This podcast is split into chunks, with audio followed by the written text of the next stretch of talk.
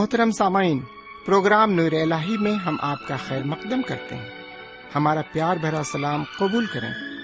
ہمیں یقین ہے بفضل خداوند کریم آپ خوش خرم ہوں گے۔ ان دنوں ہم مقدس بائبل کے نئے عہد نامے سے رسولوں کے اعمال یعنی نئے عہد نامے کی پانچویں کتاب کا مطالعہ کر رہے ہیں۔ اس کتاب کا خاص مقصد یہ بتانا ہے کہ یسوع کے ابتدائی پیروکاروں نے روح القدس کی رہنمائی میں یسو کی خوشخبری کو یروشلم اور پورے یہودیہ اور سامریا میں، بلکہ زمین کی انتہا تک کیسے پھیلایا؟ اس کتاب کو ہم تین حصوں میں تقسیم کر سکتے ہیں۔ نمبر ایک، مسیح یسو کے خوشخبری کی تبلیغ اور کلیسیا کا ارتقا نمبر دو، یسو کے آسمان پر اٹھائے جانے کے بعد یروشلم میں مسیحی مہم کا آغاز۔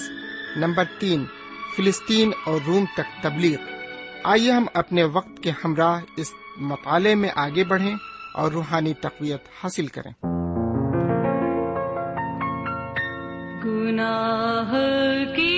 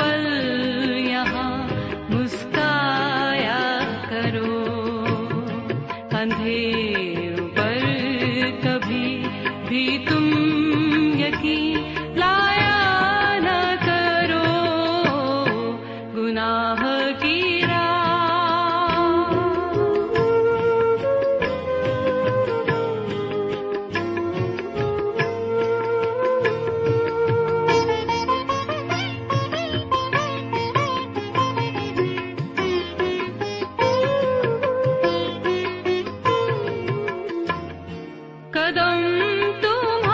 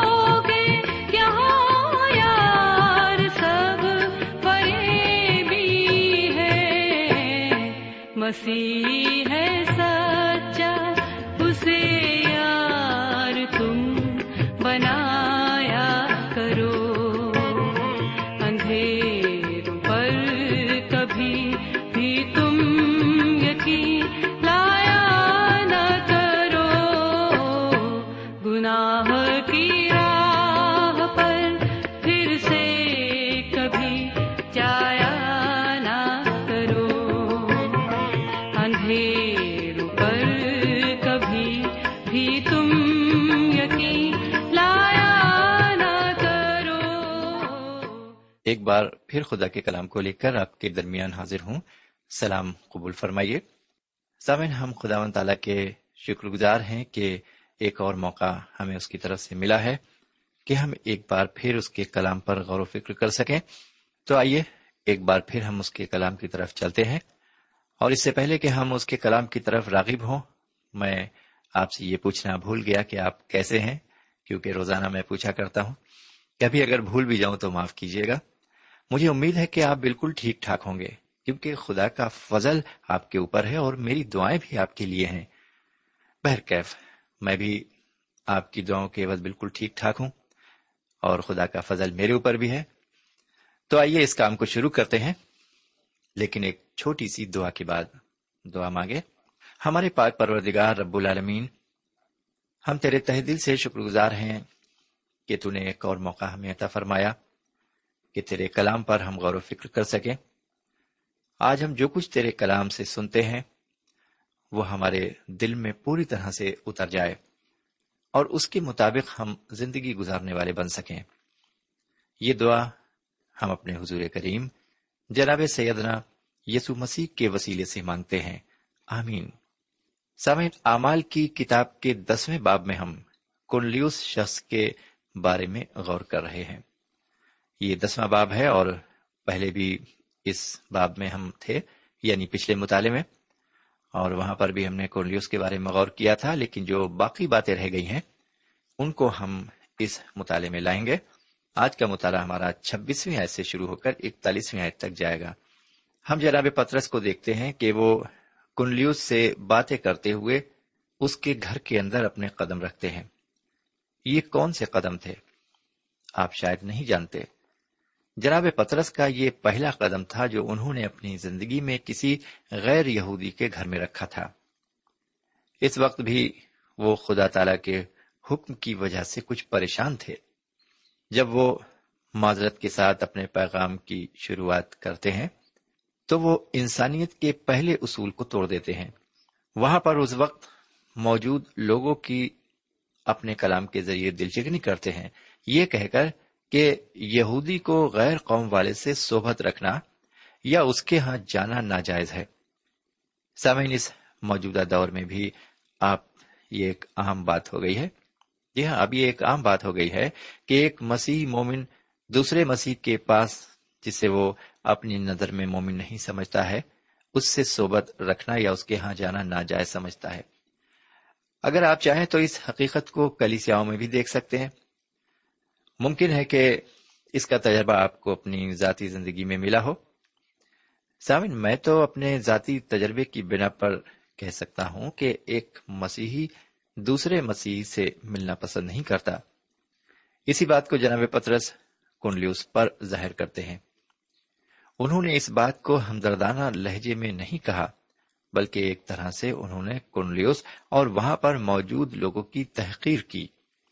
حقیقت میں جناب پترس نے کہا، اگر سچ مچ تم یہ جاننا چاہتے ہو کہ یہاں آ کر میں نے کیا محسوس کیا، تو میں یہ بتانا چاہوں گا کہ میں یہاں آنا پسند نہیں کرتا تھا۔ کیونکہ میں کسی غیر یہودی کے گھر میں کبھی نہیں گیا۔ میں اس سے قبل کسی ایسے مقام پر نہیں گیا ہوں جو ناپاک ہو۔ وہ آگے اپنے بیان کو جاری رکھتے ہوئے کہتے ہیں کہ میں اس سے قبل کسی بھی ناپاک مقام پر نہیں گیا۔ لیکن خدا تعالی نے مجھ سے یہ فرمایا کہ میں آگے سے کسی کو بھی ناپاک نہ کہوں۔ ہم سب نے گناہ کیا ہے اور ہم سب گنہ گار ہیں۔ ہماری معافی اور بخشش ہو سکتی ہے۔ میرے بھائی، آپ کو کیسا محسوس ہوگا اگر کوئی آپ سے آ کر یوں کہے کہ میں آپ کے گھر میں آ تو رہا ہوں لیکن اس گھر کو ناپاک سمجھتا ہوں؟ اس بات کو سن کر آپ اس شخص کا گرمجوشی سے استقبال نہیں کریں گے۔ کیا آپ اس کا استقبال کریں گے؟ جناب پترس کے کہنے کا جو مقصد تھا، یہی اس کا خلاصہ ہے۔ چونکہ خدا نے انہیں یہ ہدایت کی کہ نہ تو کوئی پاک ہے اور نہ ہی کوئی ناپاک ہے۔ اس لیے وہ آگے فرماتے ہیں انتیسویں آیت میں، اسی لیے جب میں بلایا گیا تو بے ادر چلا آیا۔ بس اب میں پوچھتا ہوں کہ مجھے کس بات کے لیے بلایا گیا ہے۔ سامعین، سننے میں تو یہ عبارت بڑی سادہ سی معلوم پڑتی ہے، لیکن اگر اسے غور سے پڑھا جائے اور اس پر گہرائی سے غور کیا جائے تو یہ عبارت بہت گہری ہے۔ آئیے ذرا اس کی گہرائی میں جانے کی کوشش کریں۔ سامعین، اس بات کو سن کر مجھے بڑی حیرت ہوئی کہ جناب پترس جو کہ ایک رسول ہیں اور روح القدس سے معمور ہیں، اس طرح کا سوال کیوں کرتے ہیں؟ انہوں نے کیوں نہیں سیدنا مسیح کے بارے میں بتانا شروع کر دیا؟ میرے بھائی، میں آپ کو یہ بتانا چاہوں گا کہ جناب پترس خود مختار نہیں ہے وہ اپنی مرضی کے مالک بھی نہیں ہے وہ روح القدس کے ماتحت ہیں اور روح القدس کی ہدایت پر ہی وہ کام کریں گے۔ میرے پیارے بھائی بہن اور میرے پیارے بزرگ، یہاں پر میرے اور آپ کے لیے ایک بڑا سبق ہے۔ مومنوں اور مبلغوں کے لیے بھی یہاں ایک خاص سبق ہے۔ اکثر ایسا دیکھا گیا ہے کہ ہم اپنے کاموں میں بڑی جلد بازی کرتے ہیں اور اکثر ہم لوگوں کے ساتھ نازیبا حرکت کر بیٹھتے ہیں اور انہیں ناراض کر دیتے ہیں۔ یہی وجہ ہے کہ لوگ مبشروں کو سننا تو دور کی بات، ان پر دھیان دینا بھی پسند نہیں کرتے۔ آپ خود ہی انصاف کریں۔ اچھی اور فائدے کی بات کون ناپسند کرے گا؟ اگر ہم اپنی گواہیاں ٹھیک اور صحیح ڈھنگ سے پیش نہیں کر پاتے، گواہی پیش کرنے میں ہمیں دقت پیش آتی ہے اور بڑے ہی نا تجربے کارانہ طریقے سے پیش کرتے ہیں۔ ایسی گواہیاں اکثر بے اثر ثابت ہوتی ہیں کیونکہ لوگ کم سنتے ہیں۔ ہمیں اس بات کی ضرورت ہے کہ روح القدس ہماری رہنمائی کرے اور ہمیں ضرورت ہے اس بات کی، وہ ہمیں ضروری ہدایت دے۔ میں اس بات میں یقین کرتا ہوں کہ تبلیغی کام کا سب سے بہتر طریقہ دعا کا ہے۔ میرا مطلب کہنے کا یہ ہے کہ ہماری شروعات کسی ایک شخص کے لیے دعا سے ہونی چاہیے۔ اگر ہم ایسا کرتے ہیں تو ایک ایسا وقت ضرور آئے گا جب ہم کو خدا و تعالی سے یہ کہنا ہوگا کہ وہ ہماری رہنمائی کرے اور ہمارا پیشوا ہو۔ میں پورے یقین کے ساتھ کہہ سکتا ہوں کہ وہ ہماری پیشوائی ضرور کرے گا۔ ہمیں ایک بات کا اور خیال رکھنا ہوگا کہ جس شخص کے لیے یا جس دوست کے لیے یا پھر کس اجنبی کے لیے ہم دعا مانگ رہے ہیں تو ہم اس کے پاس فوراً نہ چلے جائیں۔ اگر آپ ایسا کریں گے تو ناکام ہوں گے۔ آپ اپنے کو خدا و تعالی کے آگے رکھیں تاکہ وہ آپ کی رہنمائی کرے۔ سمین اگر آپ تیسویں آیت سے لے کر سینتیسویں آیت تک عبارت پر غور کریں تو آپ یہ دیکھیں گے کہ کنلیوس کے پاس کوئی خاص وجہ نہیں ہے اور نہ ہی اس کے پاس کوئی خاص پیغام ہے جس کو وہ بتا سکے۔ کنلیوس جناب پترس کو صرف وہ واقعہ بتا دیتا ہے جو اس کے ساتھ واقع ہوا۔ پترس اس سے پوچھتے ہیں کہ شاید اس کے پاس ان کے لیے کوئی پیغام ہو۔ کنلیوس کے بتانے پر کہ اس کو خدا و تعالی کی طرف سے یہ ہدایت ہوئی کہ وہ اسے بلائے۔ جناب پترس سمجھ جاتے ہیں اور اپنا منہ کھولتے ہیں اور بیان کرتے ہیں۔ ان کے بیان کو ہم چوتیسویں آیت سے لے کر سینتیسویں آیت تک عبارت میں دیکھتے ہیں۔ اس عبارت میں جناب پترس کنلیوس سے اور اس کے عزیزوں اور دوستوں سے فرماتے ہیں کہ خدا کسی کا طرف دار نہیں۔ جی ہاں سامے خدا و تعالیٰ کسی کا بھی طرف دار نہیں۔ اس کی نظر میں سب برابر ہیں۔ نہ کوئی بڑا اور نہ کوئی چھوٹا، نہ کوئی اونچا اور نہ کوئی نیچا، نہ کوئی یہودی اور نہ کوئی غیر یہودی۔ اس کی نظر میں نہ تو کوئی مختون ہے اور نہ ہی کوئی نہ مختونی سمن اس نے ہر ایک انسان کے لیے نجات کا دروازہ کھول دیا ہے، چاہے وہ مختون ہو، چاہے وہ نہ مختون ہو۔ اس کے آئین اور احکام برحق ہیں۔ جو اس کی حکم دولی کرتے اور آئین کو توڑتے ہیں، وہ گنہگار ہیں۔ اور آئین خدا بندی میں ہر گناہ کی ایک ہی سزا تجویز ہے، اور وہ ہے سزائے موت یعنی روحانی موت۔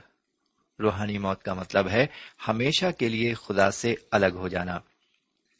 ہمارے گناہوں کی معافی صرف اس بات پر منحصر ہے کہ ہمارے گناہوں کا کفارہ ادا کیا جائے۔ اور یہ کفارہ جناب سیدنا مسیح نے سلیب پر قربان ہو کر ادا کر دیا۔ اور تیسرے دن مردوں میں سے جی اٹھے۔ انہوں نے کفارہ میرے اور آپ کے گناہوں کے واسطے ادا کیا۔ انہیں اپنے لیے کفارہ ادا کرنے کی ضرورت نہیں تھی، کیونکہ وہ بے عیب تھے۔ بہرکیف انہوں نے دنیا کے ہر انسان کے لیے نجات کا دروازہ کھول دیا۔ اب وہ صرف یہودیوں کے ہی نجات دہندہ نہیں رہے، بلکہ وہ ساری دنیا کے نجات دہندہ بن گئے۔ اب ان کی نظر میں نہ تو کوئی نجس تھا اور نہ ہی کوئی ناپاک۔ بہرکیف جناب پترس نے یہ خیال کیا ہوگا کہ کنلیوس اور اس کے یہاں موجود سبھی لوگوں نے جناب سیدنا مسیح کے بارے میں ابتدائی باتوں کو ضرور سنا ہوگا۔ یہ بھی ممکن ہے کہ انہوں نے یونا استباغی کے بارے میں بھی سنا ہو۔ اب اگلی آیتوں میں ہم دیکھیں گے کہ جناب پترس کس ہوشیاری کے ساتھ اپنے بیان کو جاری رکھتے ہیں۔ میں آپ کے لیے اڑتیسویں آیت سے چالیسویں آیت تک عبارت پڑھتا ہوں۔ یہاں لکھا ہے کہ خدا نے یسو ناصری کو روح القدس اور قدرت سے کس طرح مسا کیا۔ وہ بھلائی کرتا اور ان سب کو جو ابلیس کے ہاتھ سے ظلم اٹھاتے تھے شفا دیتا پھرتا کیونکہ خدا اس کے ساتھ تھا۔ اور ہم ان سب کاموں کے گواہ ہیں جو اس نے یہودیوں کے ملک اور یروشلم میں کیے، اور انہوں نے اس کو سلیب پر لٹکا کر مار ڈالا۔ اس کو خدا نے تیسرے دن جلایا اور ظاہر بھی کر دیا۔ سمین آپ نے سنا کہ جناب شیمون پترس نے کیا کیا؟ سمین شیمون پترس یہاں پر موجود لوگوں کے سامنے ان سچائیوں کو بیان کرتے ہیں جو حضور کریم جناب سیدہ مسیح سے تعلق رکھتی ہیں۔ یہ سوچ کر کہ بہت سے واقعات کا علم انہیں ہوگا۔ انہوں نے اس بات کو بالکل صفائی سے کہہ دیا کہ سیدنا مسیح کو سلیب پر لٹکا کر قتل کر دیا گیا۔ وہ تیسرے دن پھر سے زندہ ہو گئے۔ یہ معاوضہ خدا کی طرف سے پیش ہوا۔ اور اسے لوگوں پر ظاہر کیا گیا۔ مسیح کا جی اٹھنا ہی انجیل کی خوشخبری ہے۔ اس میں قطعی شک کی گنجائش نہیں ہے۔ اس میں نہ تو کچھ بڑھایا جا سکتا ہے اور نہ گھٹایا جا سکتا ہے۔ سامعین، سیدنا مسیح کے مریدوں اور ان کے ماننے والوں میں ایک رواج ہے کہ ان کی یوم پیدائش کے موقع پر وہ ایک دوسرے کو مبارکباد بھیجتے ہیں۔ اسی طرح کا ایک کارڈ ایک شخص کو موصول ہوا۔ اس کارڈ پر ایک مشہور تحریر چھپی ہوئی تھی۔ واقعی وہ ایک اعلی قسم کی تحریر ہے، لیکن اس تحریر میں ایک خامی بھی ہے۔ اس جملے میں ایک خاص بات کو چھوڑ دیا گیا ہے۔ اس میں ایک اہم سچائی کو نظر انداز کر دیا گیا ہے اور اسے تحریر میں نہیں چھپا گیا ہے۔ سامعین، آپ ضرور جاننے کے خواہش مند ہوں گے کہ آخر وہ کون سی سچائی ہے جسے نظر انداز کیا گیا ہے۔ میرے بھائی، وہ سچائی یہ ہے کہ سیدنا مسیح مرے اور یہ بھی کہ وہ دفن کیے گئے۔ لیکن یہ کہ وہ مردوں میں سے جی اٹھے، اس بات کو تحریر نہیں کیا گیا ہے۔ اس حقیقت کو کہ وہ مردوں میں سے جی اٹھے نظر انداز کر دیا گیا ہے۔ سمے اعمال کی کتاب جس کا مطالعہ ان دنوں ہم کر رہے ہیں، اس میں کوئی بھی واز ایسا نہیں ہے جس میں اس حقیقت کو کہ وہ تیسرے دن مردوں میں سے جی اٹھے نظر انداز کر دیا گیا ہو۔ رسولوں نے اس سچائی کی پرزور گواہی دی۔ یہ سچائی انجیل کی روح ہے۔ اگر ہم رومیو کے چوتھے باپ کی پچیسویں آیت کو دیکھیں تو وہاں اس طرح لکھا ہوا ہے، وہ ہمارے گناہوں کے لیے حوالے کر دیا گیا اور ہم کو راست باز ٹھہرانے کے لیے جلایا گیا۔ بہرکیف، آگے بڑھتے ہیں۔ اور اکتالیسویں آیت سے تینتالیسویں آیت تک عبارت پر نظر ڈالتے ہیں۔ سامن اس سے قبل میں کئی بار آپ کے سامنے یہ انکشاف کر چکا ہوں کہ جناب پترس میں کچھ کمزوریاں اور خامیاں بھی تھیں۔ سامن یہ کمزوریاں اور خامیاں ہر انسان میں پائی جاتی ہیں۔ کسی میں تھوڑی ہوتی ہیں اور کسی میں زیادہ۔ کوئی بھی شخص ان کمیوں اور خامیوں سے پاک اور صاف نہیں ہے۔ اور نہ ہی کوئی یہ دعوی کر سکتا ہے کہ اس کے اندر کوئی خامی نہیں۔ لیکن جناب پترس میں ایک خوبی بھی بہت اچھی تھی وہ یہ کہ جب وہ اپنی غلطی کا احساس کر لیتے ہیں تو اس پر نادم ہوتے ہیں اور پچھتاتے ہیں اور اسے درست کرنے کی کوشش کرتے ہیں۔ یہاں پر ہم دیکھتے ہیں کہ جناب پترس رسول نے خوشخبری کی منادی کی۔ وہ خوشخبری اس طرح ہے جناب سیدنا مسیح سلیب پر قربان ہوئے اور وہ مردوں میں سے جی اٹھے اور جو کوئی اس پر ایمان لاتا ہے اسے اس کے گناہوں سے معافی ضرور ملے گی۔ میرے بھائی، اگر ہم اس بات کی گواہی نہیں دیتے اور لوگوں کو یہ نہیں بتاتے کہ سیدنا مسیح قربان ہوئے اور تیسرے دن جی اٹھے تاکہ ایمان لانے کے باعث راست باز ٹھہرائے جائیں اور نجات پائیں تو ہم سمجھ لیں کہ ہم خوشخبری کی منادی نہیں کرتے۔ یہاں ہم دیکھتے ہیں کہ جناب پتس رسول نے کونلیوس اور اس کے عزیزوں اور دوستوں کو اس بات کی خوشخبری دی۔ اگر ہم غلطیوں کی کتاب کے تیسرے باپ کی بائیسویں آیت کی عبرت پر غور کریں، تو سیدہ مسیح پر ایمان لانے والوں کے لیے ایک عظیم خوشخبری ہے۔ یہ خوشخبری آپ کے لیے بھی ہو سکتی ہے۔ لکھا ہوا ہے، مگر کتاب مقدس نے سب کو گناہ کے ماتحت کر دیا تاکہ وہ وعدہ جو یسو مسیح پر ایمان لانے پر موقوف ہے، ایمانداروں کے حق میں پورا کیا جا سکے۔ جی ہاں میرے بھائی، کتاب مقدس اور شریعت کے تحت ہر ایک انسان گنہگار ہے۔ شریعت اسی لیے دی گئی کہ انسان گنہگار ٹھہرے، کیونکہ شریعت پر کامل طور سے عمل کرنا انسان کی طاقت سے باہر ہے۔ اگر کسی نے شریعت پر پوری طرح سے عمل کیا، لیکن ایک ہی حکم کو توڑا تو شریعت پر نہ عمل کرنے کے برابر ٹھہرے گا۔ اور شریعت کا کام صرف یہ ہے کہ قصوروار ٹھہرا کر سزا کا حقدار بنائے۔ سمے جب ہم مطالعے کو آگے بڑھاتے ہوئے چوالیسویں آیت سے لے کر اڑتالیسویں آیت تک عبارت پر آتے ہیں۔ چوالیسویں آیت میں اس طرح لکھا ہوا ہے، پترس یہ باتیں کہہ ہی رہا تھا کہ روح القدس ان سب پر نازل ہوا۔ جو کلام سن رہے تھے۔ جی ہاں میرے بھائی، یہاں یہ بات خدا نے خود ظاہر کر دی ہے کہ وہ کسی کا طرف دار نہیں ہے۔ جو اس کا متلاشی ہے، وہ اس کے بالکل قریب ہے۔ یہاں ہم دیکھ رہے ہیں کہ روح القدس ان سب پر نازل ہوا جو اس وقت خوشخبری کے کلام کو سن رہے تھے۔ اس واقعے کو غیر قوموں کی عید پینتیکس کا دن کہا گیا ہے۔ اس دن بہت سے لوگ روح القدس سے معمور کر دیے گئے۔ جناب پترس اس واقعے کو دیکھ کر حیران رہ گئے کہ خدا و تعالیٰ نے غیر قوموں کو بھی روح القدس عطا کر دیا، کیونکہ یہ ان کے بولنے سے ظاہر ہو گیا۔ وہ غیر زبانیں بول رہے تھے۔ یہ غیر زبانیں اس بات کا ثبوت اور گواہی تھیں۔ ان کے لیے جو جناب پترس سب بھائیوں کے ساتھ آئے تھے اور وہاں پر موجود تھے۔ وہ سمجھ گئے کہ غیر قوم والے بھی اپنے گناہوں سے معافی حاصل کریں اور روح پاک حاصل کریں۔ یہی خدا کی مرضی ہے۔ جناب پترس آگے چل کر اس واقعے کو بیان کرتے ہیں اور اس واقعے کو ثبوت کے طور پر پیش کرتے ہیں کہ ان غیر قوم والوں نے جناب سیدنا مسیح پر ایمان لا کر انہیں قبول کیا اور خدا نے ان پر اپنا فضل اس طرح ظاہر کیا کہ ان کے گناہوں کو بخشا۔ اور ان غیر قوموں کو ہمیشہ کی زندگی بخشی۔ اگر ہم اسی کتاب کے گیارہویں باپ کی سترویں اور اٹھارہویں آیت کو دیکھیں تو وہاں اس طرح لکھا ہوا ہے بس جب خدا نے ان کو بھی وہی نعمت دی جو ہم کو جناب یسو مسیح پر ایمان لا کر ملی تھی، تو میں کون تھا کہ خدا کو روک سکتا؟ وہ یہ سن کر چپ رہے اور خدا کی تمجید کر کے کہنے لگے پھر تو بے شک خدا نے غیر قوموں کو بھی زندگی کے لیے توبہ کی توفیق دی ہے۔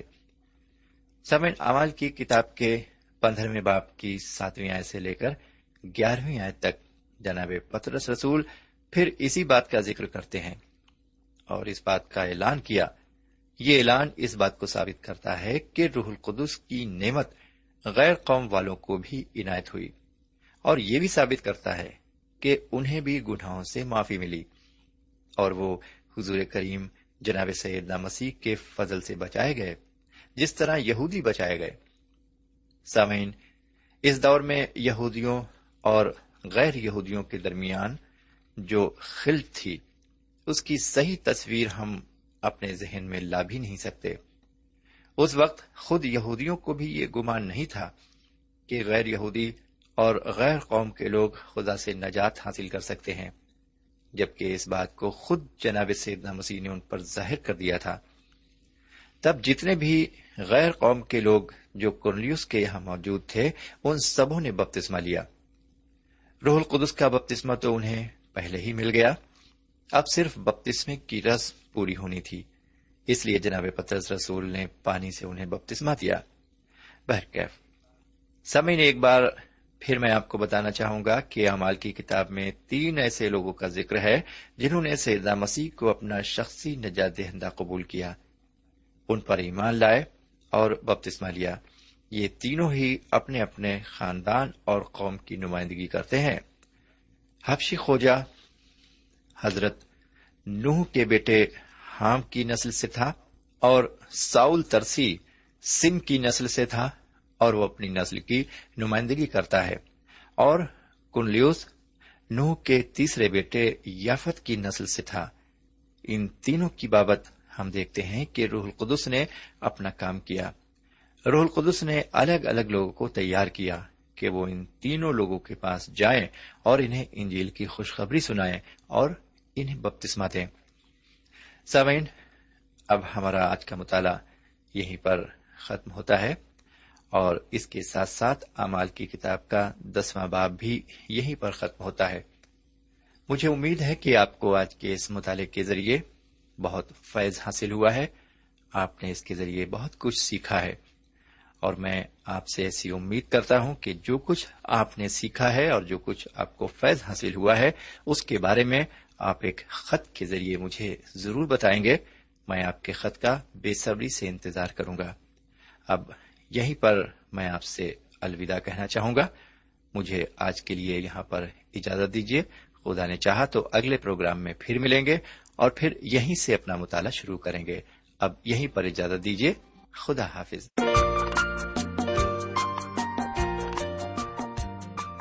سامعین، ابھی آپ نے ہمارے ساتھ رسولوں کے اعمال سے مطالعہ کیا۔ ہمیں امید کامل ہے کہ آج کی شام خدا کے کلام سے آپ کو روحانی برکتیں ملی ہوں گی۔ ہماری خواہش ہے کہ آپ نے اس مطالعے سے جو برکتیں حاصل کی ہیں، ہمیں ضرور لکھیں۔ ہم آپ کے مشکور ہوں گے۔ خدا حافظ۔ ہمارا پتہ ہے، پروگرام نور ال post box number one five seven five Sialkot, Pakistan. پتا ایک بار پھر سن لیں۔ پروگرام نور ال پوسٹ باکس نمبر ایک پانچ سات پانچ سیال کوٹ پاکستان۔ اب آپ ہم سے ٹیلی فون اور ای میل سے بھی رابطہ قائم کر سکتے ہیں۔ ہمارا ٹیلی فون نمبر ہے nine two three four four six four zero four five seven eight. نو دو تین چار چار چھ چار صفر چار پانچ سات آٹھ۔ ہمارا ای میل پتا ہے۔ N A E M three nine four nine eight Hotmail dot com N A E M three nine four nine eight Hotmail dot com ہمارے پروگرام کا وقت اب یہیں پر ختم ہوتا ہے۔ اگلے پروگرام تک کے لیے اجازت دیں۔ پھر ملیں گے۔ خدا حافظ۔